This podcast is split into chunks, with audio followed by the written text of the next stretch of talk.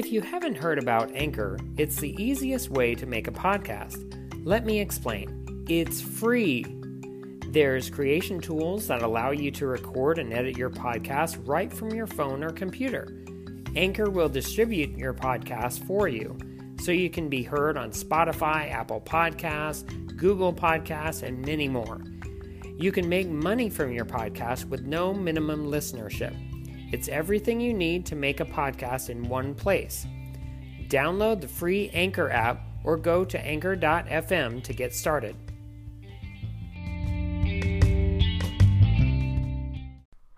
Hello, I am Randy Andrews, and today I'll be interviewing Carlos Rafael Rivera. He just recently composed music for the Netflix series Godless. I'll be asking him questions about his career and other things. I'll also share the main theme to Godless, among another suite created for A Walk Among the Tombstones. It's all today on Soundtrack Alley.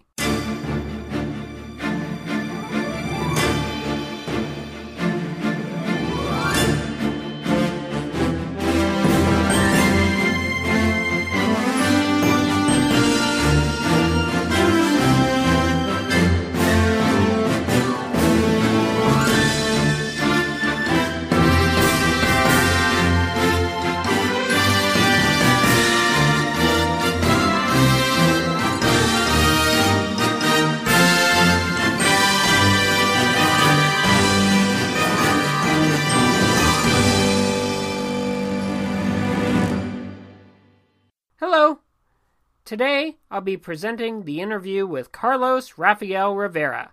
I hope you enjoy it. Hello, I'm Randy Andrews and I'm here with Carlos Rafael Rivera. Carlos, it's nice to have you on my show. Oh, it's a privilege to be here, man. This is so cool. So, how did you begin composing, say, for film, concert, or even have you done anything for television? This is my first time for television. Godless is the first project I've ever done, and boy, to get to do it to net for Netflix is like a dream come true because it's like you know one of the most eminent, preeminent uh, networks there are. Um, but getting started was, uh, I think, you know, I was got involved with music since a very young age, and I always loved it. It, it moved me, you know. And I took lessons, you know, piano lessons when I was six and then stopped because I was living in Guatemala. We moved to, to, Costa Rica and then to Panama. And I was 11 and I began to class, take classical guitar. And then I turned 13 and we moved to Miami.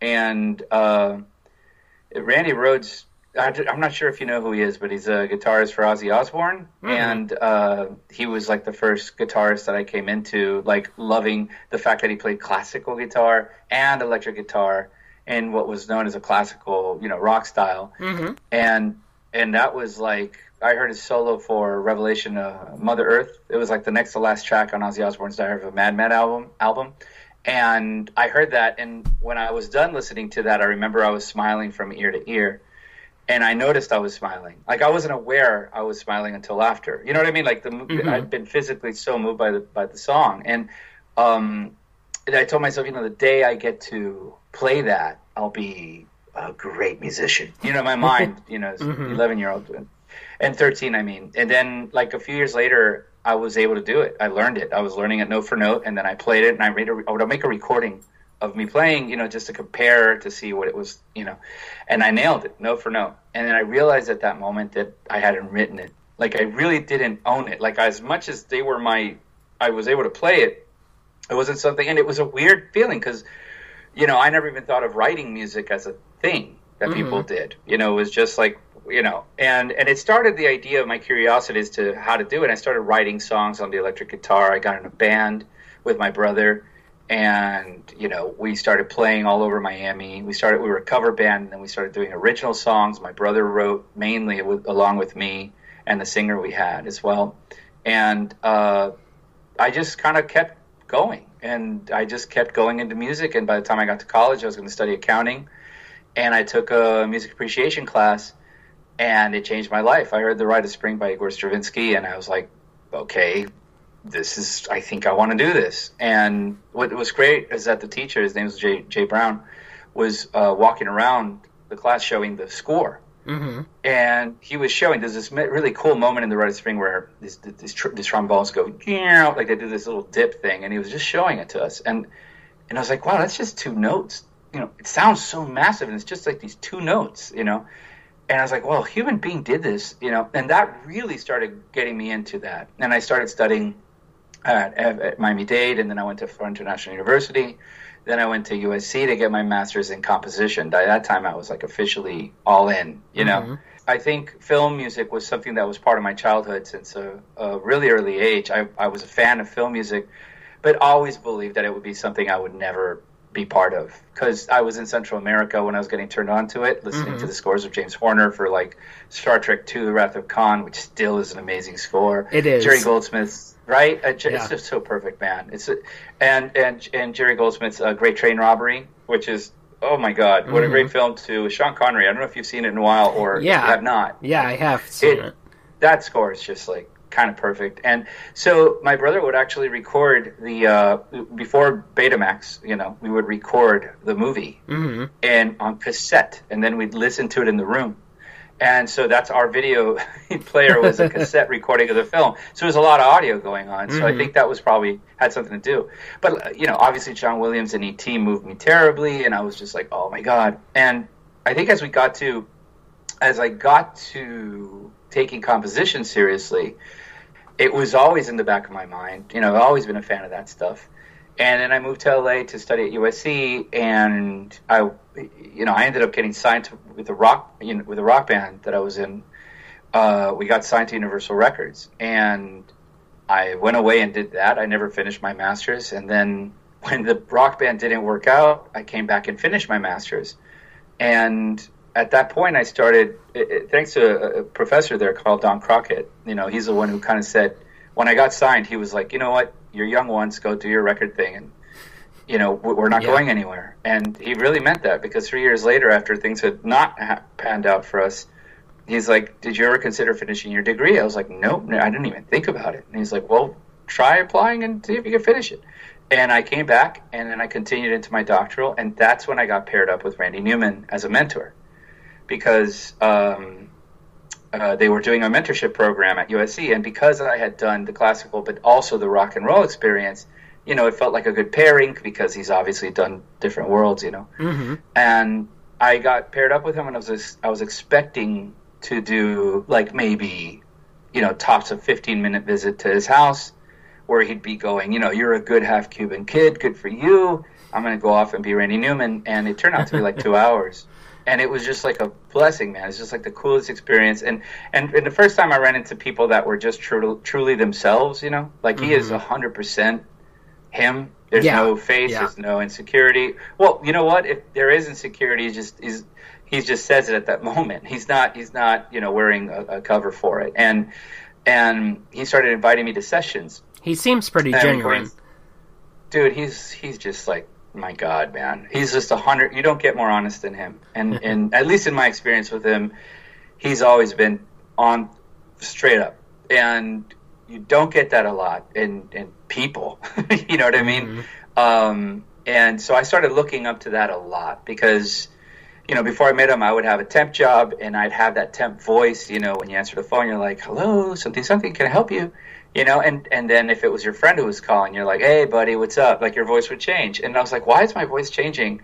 From depending on who I'm talking to, and he's the first person that made me aware of that sort of thing. Mhm. That you can just be who you are, you know, just like just be and and and and, and so that was one of the great great gifts of of having him as a mentor It also in the sessions i'd see how he'd work with a director and a producer that would give him notes Mhm. because in my mind no one gives randy newman notes you know no one tells him you know you we don't like this he's like well i, I like it i'm randy newman it's the music you know no it's not like that you're trying to tell a story Mhm. and you're you've been invited to tell the help tell the director's story. And I saw him work with and collaborate with other people as opposed to be an entity that people had to reckon with. And so that helped me tremendously as things moved on, you know, and as the opportunities came for that world. Well, that's, I, mean, I got to stop talking. Oh, Oh, my god, yeah. I have to stop. Sorry. well, I really appreciate it because Randy Newman is, you know, really talented, and I mean, he's done anything from just doing movie scores, but also he sang in movies. And Yeah. I mean that's that's really cool too because I mean he, he does he did guitar work and singing in um, Jurassic Park 3. He did. Yep.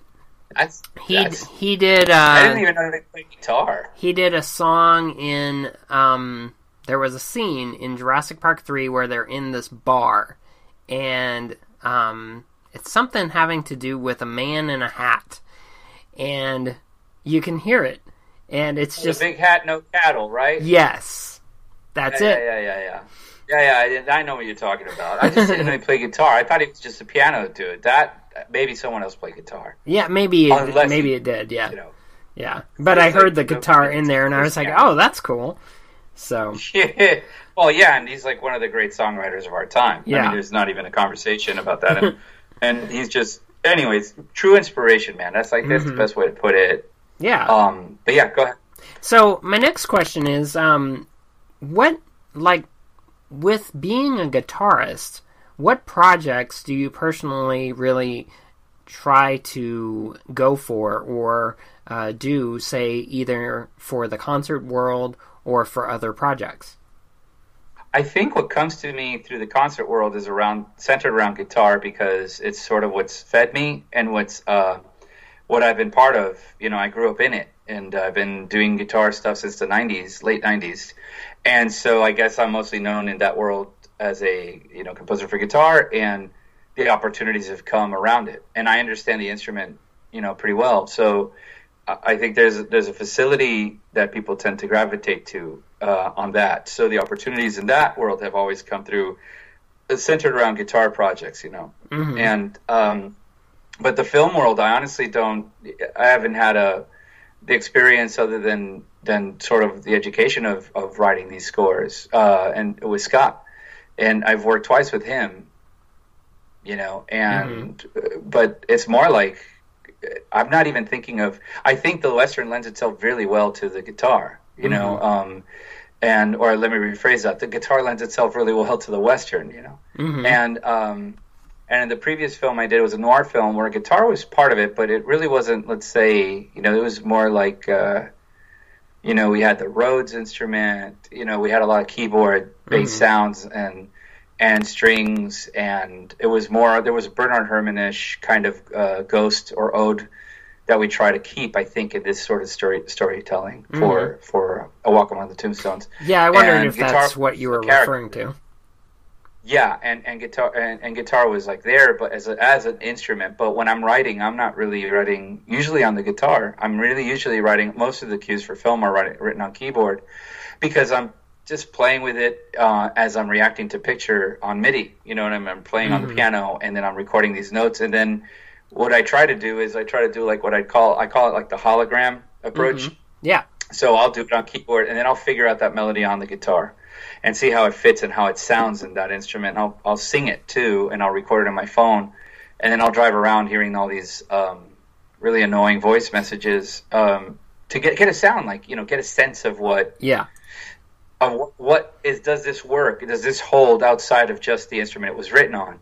And you start thinking of idiomaticism, like does it does this translate well to uh, flute, or would it translate well to uh, strings, or you know? And then that's when the orchestration comes. And at least when you start, I, think the template, meaning what instruments you're going to write for, starts to come in pretty early. I think in the process hmm but um, it really gets settled once a few cues have been approved, at least in my experience, you know.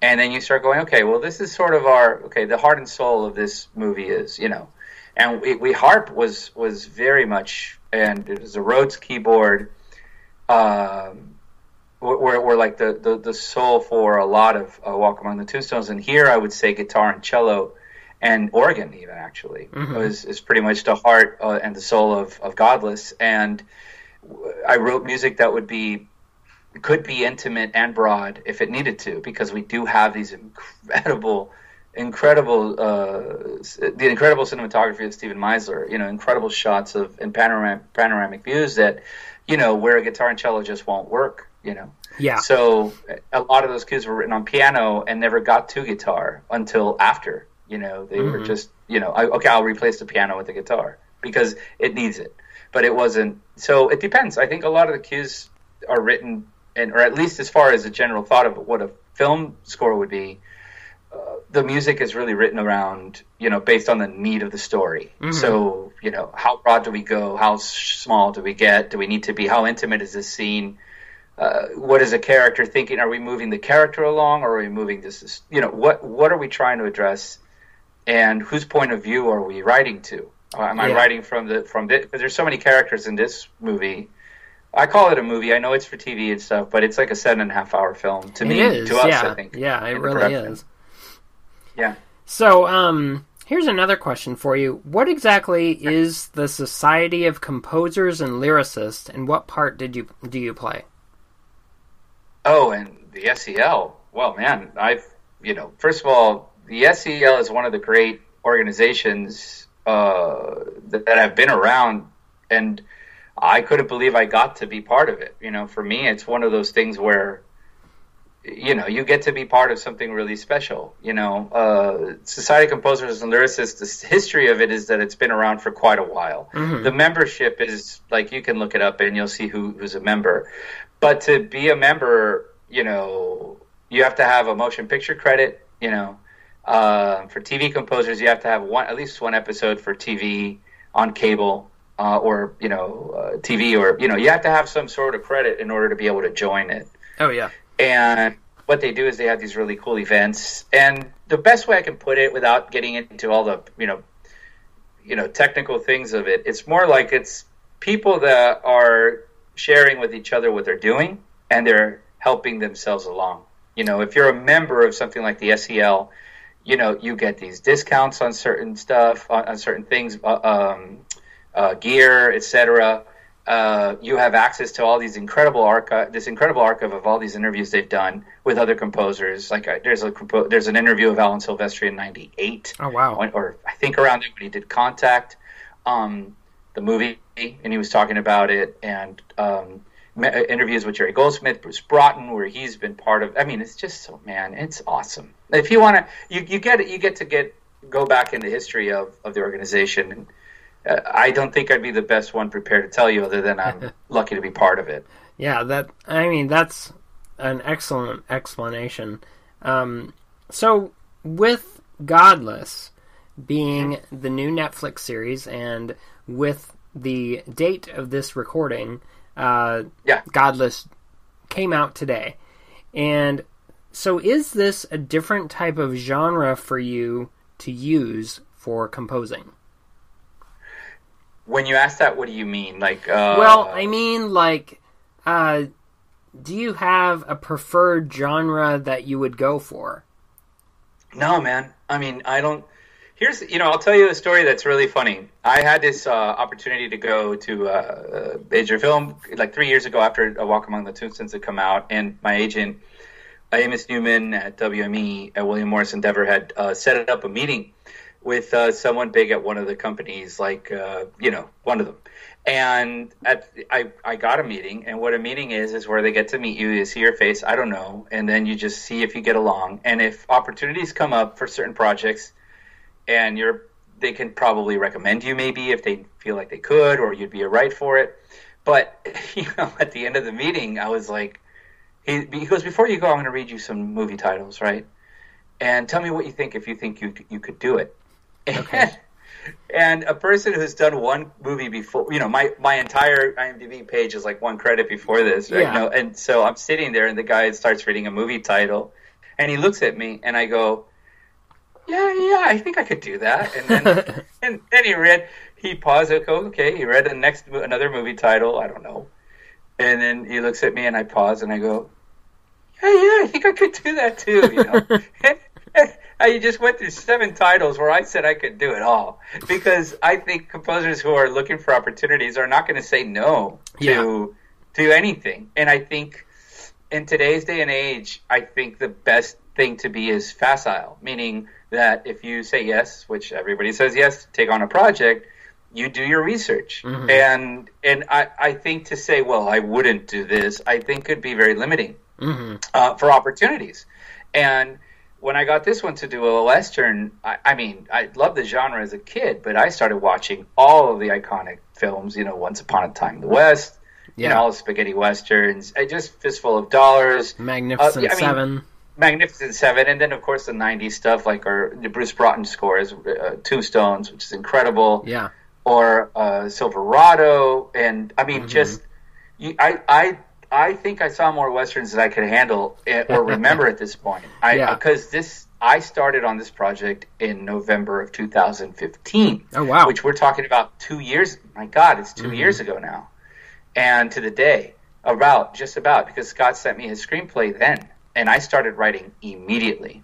And what's unorthodox about how I work with Scott is that I write to the screenplay. I don't write to the um, to the to the picture, in the sense that my initial reaction to the screenplay yields a lot of music that is potentially going to work for the film. Mhm. And as time goes along, we start realizing, well, this isn't really working. The tone of it isn't isn't right. Mhm. And as as picture starts to get assembled, you start looking at it and you go, well, the music doesn't seem to fit anymore.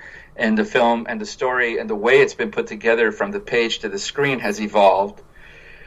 And you have to adjust accordingly. But we get to make a lot of mistakes early on because, and that's a good thing because you're finding out what doesn't work Mhm. and in that start finding the tone. But what's cool and the coolest about this experience is that the theme of the show that is out um, was written in January of 2016. It was written then, and Scott loved it, man. It was so cool because he reacted really like it's a great, awesome email he sent me. I still have it, and and um, and I was expecting, of course, that well, it's going to change. This, isn't going to be the theme. It's not going to make it, you know, because you, you have to be very pragmatic, and, and definitely one of the things is that you can't be tied to anything you do. You have to be ready to change because at the end of the day, it is the director's vision and or the director and producers and director, producer, and editor's vision. But you're helping tell the story Mhm. and and and it's not my story. I get to help tell it, and so my contribution is gonna if it's gonna truly elevate it, I have to be really really willing to change gears 100% and go right, go left, change the instrumentation, redo cues, and that happens quite a bit, and it happened quite a bit in Godless. Even after we had our tone, there were certain scenes that we could not get right, and what's amazing about this is that no one has the words for it. You know, the director as as and man, he has amazing taste in music. That's how, that sounds horrible now. He has amazing taste in music, and he picked me. No, no, I don't mean it that way at all. no, I mean it like uh, he, uh, you know, always like since I've known him, like his, his sense of bands and the stuff he always like check this out. I was like, you're old. You're like ten years older. How do you how do you know this? You know what Yeah. I mean? Like you know how do you know this band? And so he has a really good sense of how to explain himself. But when you're talking about the rhythm of a scene and the pacing of the scene and the music against it, it gets really hard to use words to say this isn't working and what I need is this. Mhm. And my job is to do that. My job is to give him the words through music. Give him what he needs when he can't find words to explain why it's not working. And that's called the 17th revision or Oh, wow. whatever it is. Yeah. We never had that many and this but we did have quite a few and and I think it was more about helping you know, again, I, I guess uh, to bring it back to the ego thing, it, it really has nothing to do with you. You're really just if you can be in the mindset of I got to move, I got to make a left, I got you know what this cue as much as I thought it was perfect, he doesn't or she doesn't feel it is. Mhm. So uh, get start away and try to see what they're trying to say. Try to interpret what they're saying into their vision and make them happy because the joy is you know that's why there's it's such a collaborative process man it's so unique Mhm. and it's so different from from the classical world where you're very much alone and or working with one specific person like uh, the commissioner let's say to, to work on the piece and they can tell you what's working what's not but but uh, writing for a director writing music to help tell a story is like whew, it's so cool man That's really good. Um, so here's an interesting question for you. If you had a dream job of composing for a major production, whether for film or television, past or present, the What- next star wars uh, trilogy rian johnson and or the avatar movies yeah. period Now, I, am sorry to interrupt you, but man, I think anybody would. Why? Rian Johnson's gonna the next. The, okay, because Rian because I've seen Looper, I see Brick, Mhm. and I think Rian Johnson's ridiculously good. I haven't seen the Last Jedi. I don't know. Well, it's not out yet. I don't care. I don't care. I think it's, I'm sure it's going to be great. I have a Yeah. feeling if if Disney's trusting him to do the next trilogy altogether, Oh, it can't be bad. Yeah. it can't be bad. Yeah. And and based on how I felt, his approach, and he uses, I think, his cousin Nathan uh, Johnson is Mhm. uh, who, who scored Looper, um, is great. And and how he used uh, found sounds, basically the guns and the sound of the doors and the cars and the, all that stuff to make his own score was very Oh, unique. and, nice.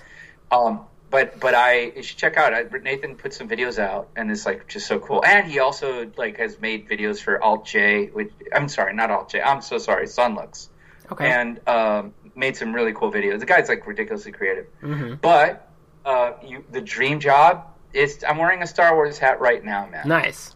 And and so I mean I'm I got Star Wars stuff from Sideshow Collectibles. I bought the Sphero R2D2. Nice. I've had a Millennium Falcon since. God, I mean, it's to be a part of the storytelling that Star Wars does, and that world and that universe would be a dream come true. So it's a long answer. Sorry. Oh, that's perfectly all right.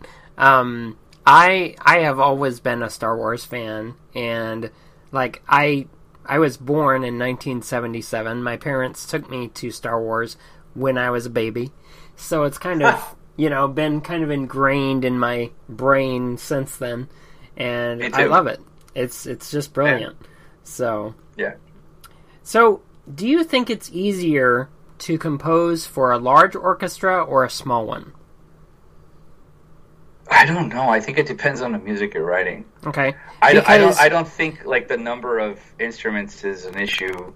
Okay. If you know how to write for them, which I'm working on always, I don't think you know. I, you know, people like people that understand orchestration, you know, are like uh, you know are much have a different approach probably, and maybe I would have a different answer. But I'm not think, thinking ever of the instrumentation more than I'm thinking of the notes Oh and yeah. the music, and and then the, the, once that starts to become very clear, then then it gets aided by the choice: do I go to horn? Do I go to trombone on that Mhm. note? Or uh, orchestration becomes an enabler to help tell the music that you want to share, but the melody and the craft of writing and counterpoint and that stuff is is what I worry about. You Mhm, know, usually uh, I don't think the sort the size matters in that way at all. I don't. I don't think it does. I think uh, it depends on the vision you have, and I think it depends on the piece you're trying to write. You know. Yeah. No, I, I I totally get that. Um so what are you currently working on? on a concerto, a guitar concerto. Nice. Um, and um, yeah, and that's I'm actually in that. I'm like about to start the third movement, and um, the first movement is pretty much done. The second movement, I need something, but I'm not thinking of the orchestra at all. It's like uh, right now, it's good. it's a good thing you asked because I've been struggling with some with some of this, but but I I I think I think it's just about getting the notes right, and then the orchestration will expand certain sections or and you know take change the tempo of what I have Mhm. as I'm writing it now. Um, because the bigger the force, the more space it fills. The instruments fill, Mhm. and the time maybe there's a thing called orchestral time. You know, in, in my in my mind, you know, in in the sense that like you have a sense of how it should move, but if you start getting specific as to what you're writing for and the room you're going to be played in and the size of the venue, then you start going, okay, well, this can go slower because it needs more space to travel. It's really weird, man. I, I don't I don't even know. Do you- do you think work with- things, but then you throw it away. You know, you're, you're worried about Yeah. all this stuff, and then you're just like trying to get the note, just getting trying to get it right.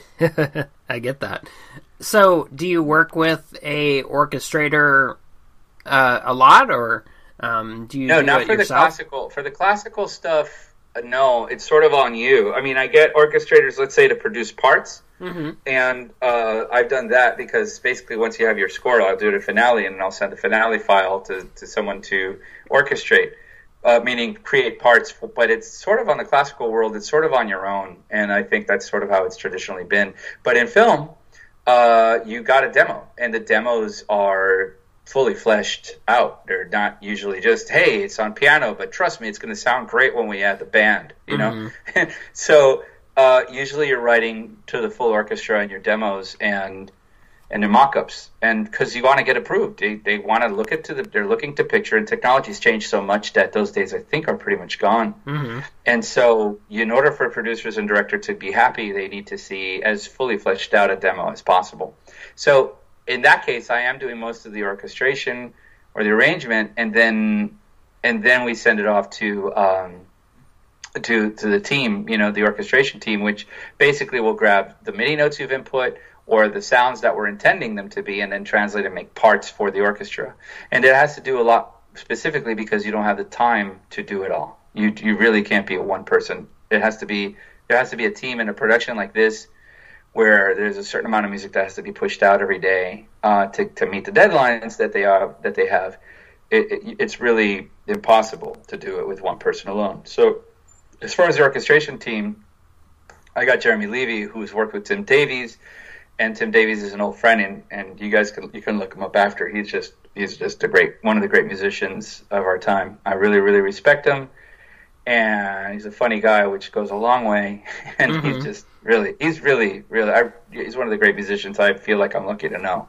And so he Tim did uh, a walk among the tombstones uh, and uh, for me for when we were getting the orchestral stuff ready, and along with Jeremy. And this time Jeremy took over as as Tim had things going on. It's just busy, and Jeremy and his team. Uh, uh, I think it's Lorenzo Corona, Bobby Brader, and Sarah Lutz. That those that whole crew was was really popping stuff out, parts for orchestra, score, and etc.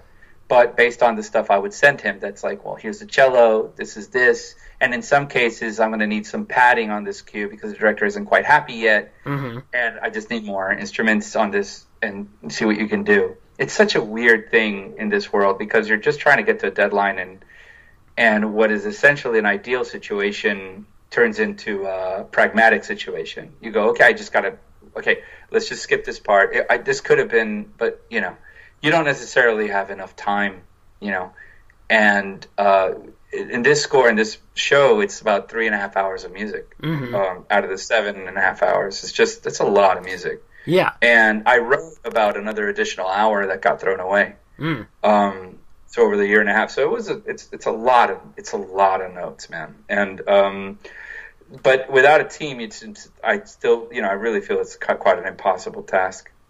Well, that's and by the way, and that's good though. One thing I was able to get help. This is the first time also was in a in a walk among the tombstones. I was pretty much alone. I, I worked with my music editor Tom Kramer, who is just awesome, very experienced, and he helped me get through the finish line and help finish off some of the cues that we had. And and this time I brought in someone else that was recommended by Tim. His name is David Stahl, and he was uh, he started filling out some of the cues. I started sending him a few cues and to, I was like, okay, this. I would send him, let's say, the piano version, Mhm. and I said, I need this to be clarinet. I need this to be orchestra. Can you can you do it? He's like, sure. And he sent it back a couple hours later. I was like, oh my god, that sounds pretty good. You know what I mean? yeah. And so it was really it was the first time I've worked, you know, with a team of people that you know that help you get to the finish line, and I, I really felt, feel like I found it. I got very lucky. Um, I also got to work with Joy Adams, who's a cellist for the show hmm and she's all over the main theme. And that's a fantastic theme. Thanks, man. Thank you. I, I, I'm glad it, it's. Uh, I was even able to talk to some of the cast members at the premiere this weekend, and they were like, "It's stuck in my head, man. It's stuck in my head." And I was like, "Oh my god, I'm so sorry." but I felt very lucky, you know, that that we did. We found like what you know some people call the earworm, or hmm you know the thing that stays there. And um, but Joy, Joy Adams played cello on that, and um, it was so cool, man. She's she's I've known her for a few years at, through the University of Miami, where I teach at the Frost School of Music, and um, she's moved to Colorado now. Oh, wow. But uh, she was re- recording remotely, uh, sending her cello stuff to me, and, and I was recording her, and she's all over the show. So when I say the soul and the essence of the soul of the show is like guitar and cello, hmm and Oregon, she's she's the cello, and Nice. so it was great. It was great to work with her. Um, so, Carlos, I noticed on your website you had dedicated a song to a drummer and a producer. Um, he's also an actor. Uh, what is his name, and uh, how did he help with uh, Godless? Well, I don't. He's not. A, he's not an actor. I mean, he's a, he's more of a producer. Oh, he played okay. guitar for Dylan for a long time, and he's actually made his name as a producer, and he's produced like some of the most iconic acts and stuff. Uh, his his name is T Bone Burnett, and he's actually scored films for the Coen Brothers, and he scored True Detective, uh, which is for HBO, and and he ended up uh, being executive music producer on this. When I found out he was going to be involved, I like basically hung up the phone and started ringing around the house, and then I picked up the phone again, and I said, "Sorry, I hung up." To the director, uh, but no, uh, it's it's he's one of the great ones, and he ended up mixing the theme of the show Oh, um, that that you hear. Yeah. So if it sounds good, it's because it's him. And he ended up writing a lot of the source music for the show, like the music that the Girls of La Belle uh, sing the song. He actually set the lyrics that were originally written in the 1880s, Mhm. and then he added a few more verses. And um, what I, I was able to do, th- these girls, uh, uh, the women of La Belle, have a song they sing towards the beginning of episode five or four. I don't remember which one. And they're um, entertaining the guys that are now in the town, you know Mm-hmm. and um, it's a fun fun song but then i grabbed it and i and i adapted it towards like uh, you know after the big battle in episode 7 as you know some of the survivors are walking out of the hotel there's a uh, i set the song as an elegy you know it's same music same notes but just this very slow poignant kind of thing. And and to get to collaborate with him in in that way was like a dream come true. You know i sent it to him he really dug it. And um you know, he's one of the people I've always looked up to as a producer, and he's he's multifaceted as well, and he's done so many things in the music world, uh, from being with Bill, Dil, Bob Dylan to like producing so many of the great artists out there, Mhm. and that um, and scoring films like True Detective for HBO and, and Coen Brothers films. Yeah. I mean, the dude is is just one of those people that you got to be like, what? So um, it was a real privilege to work with him in, and collaborate with him in this way for, for the show. Well, that's fantastic. So, are there any future projects that you're able to talk about? No. Oh, Uh, right now, I'm really just open. I'm glad that this got done, and and I hope it's received well, and I hope uh, the story holds and people are interested. And um, it's a privilege to even get to do this. I I don't have expectations. I'm 47 now, so I'm you know if I was 27, I'd be like, well, I'm sure I'm going to be busy. I don't know, but I don't. I'm, I'm grateful. I, I really am grateful doing what I do. I, I Yeah. love teaching at, at the Frost School of Music. I I get to work with some of the best students in in the world. Really, some of the best music students there are, and so I'm always learning from them and and giving back to them the stuff and, and sharing with them all the mistakes I I'm still making. You know, is is one of the great privileges of my life. So.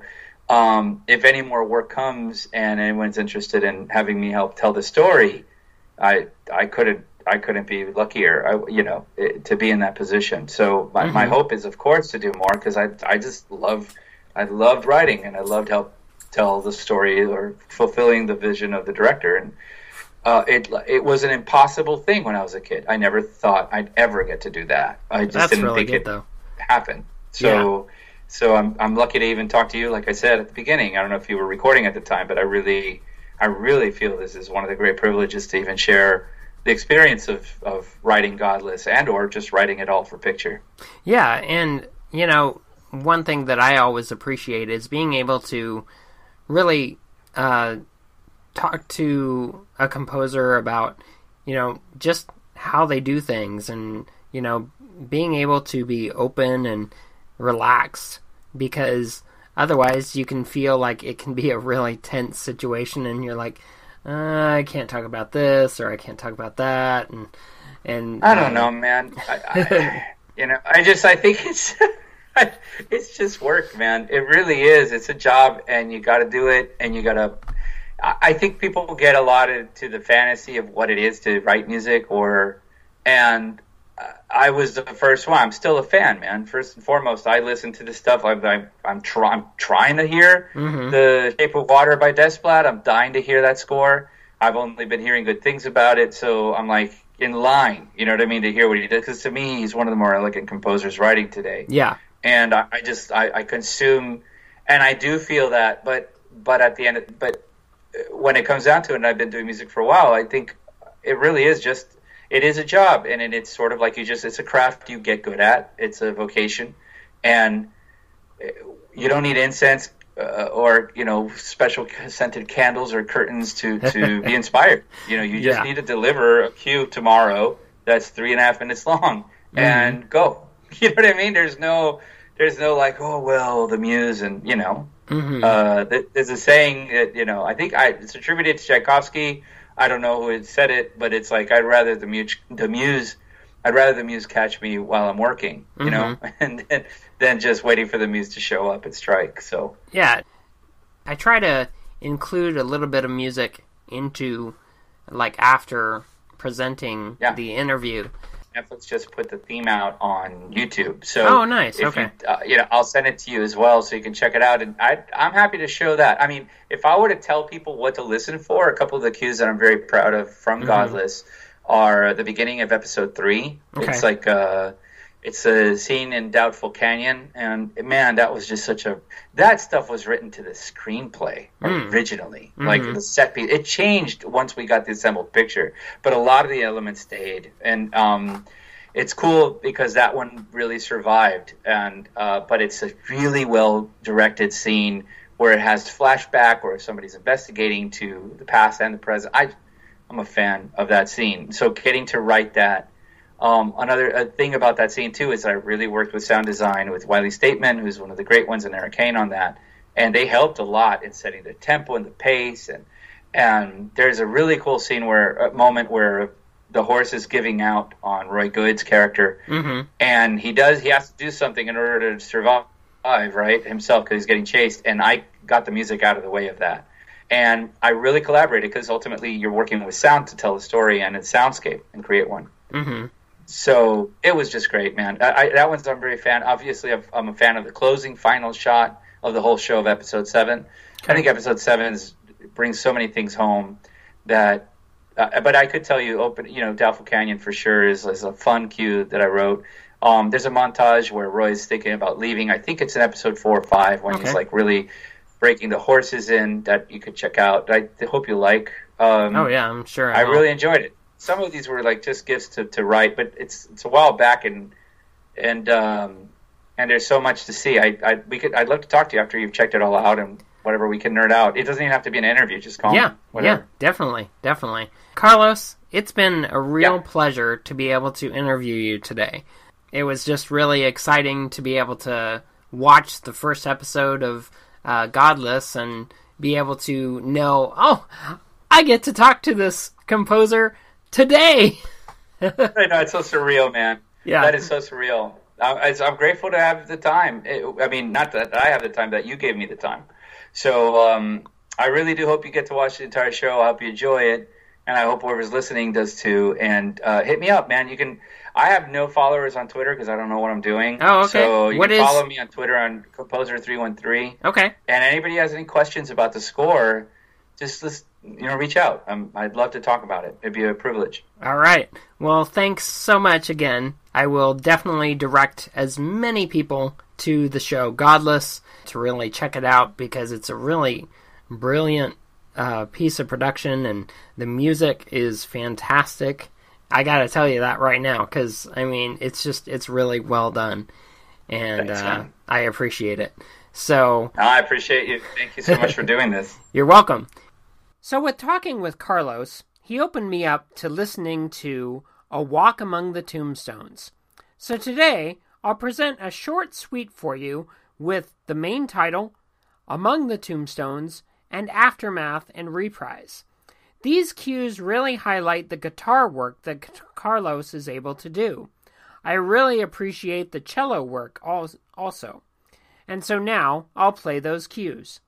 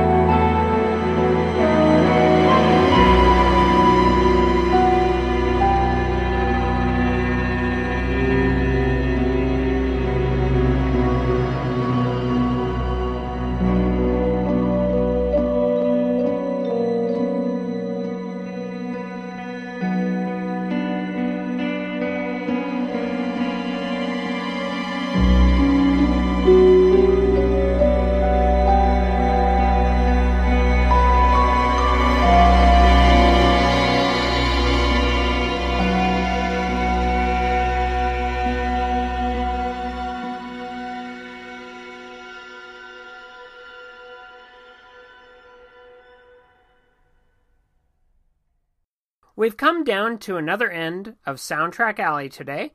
I'd like to thank Alexander Schiebel for his excellent composing for my intro today. You can find his work at xanderscores.com. Xander is with an X. You can find me at soundtrackalley.net, soundtrackalley.podbean.com, on Twitter at RandallAndrews1, Facebook, Instagram, and you can email me at soundtrackalley at yahoo.com.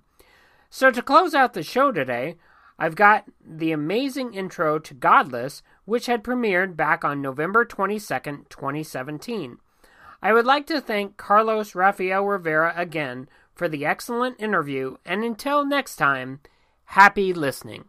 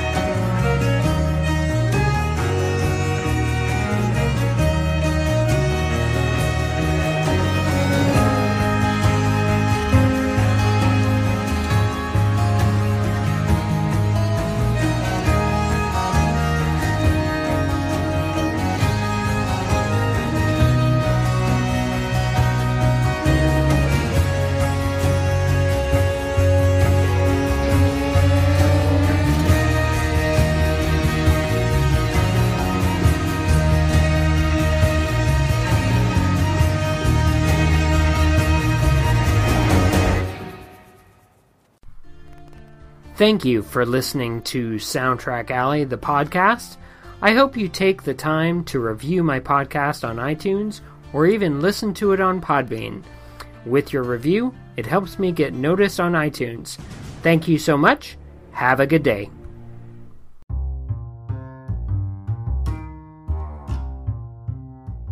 Thank you for listening to Soundtrack Alley Spotlight. If you are on Apple Podcasts, please rate and review the show. Also, if you want to leave a comment, question, or concern, please email me at soundtrackalley at gmail.com and enjoy looking at my blog at soundtrackalley.com.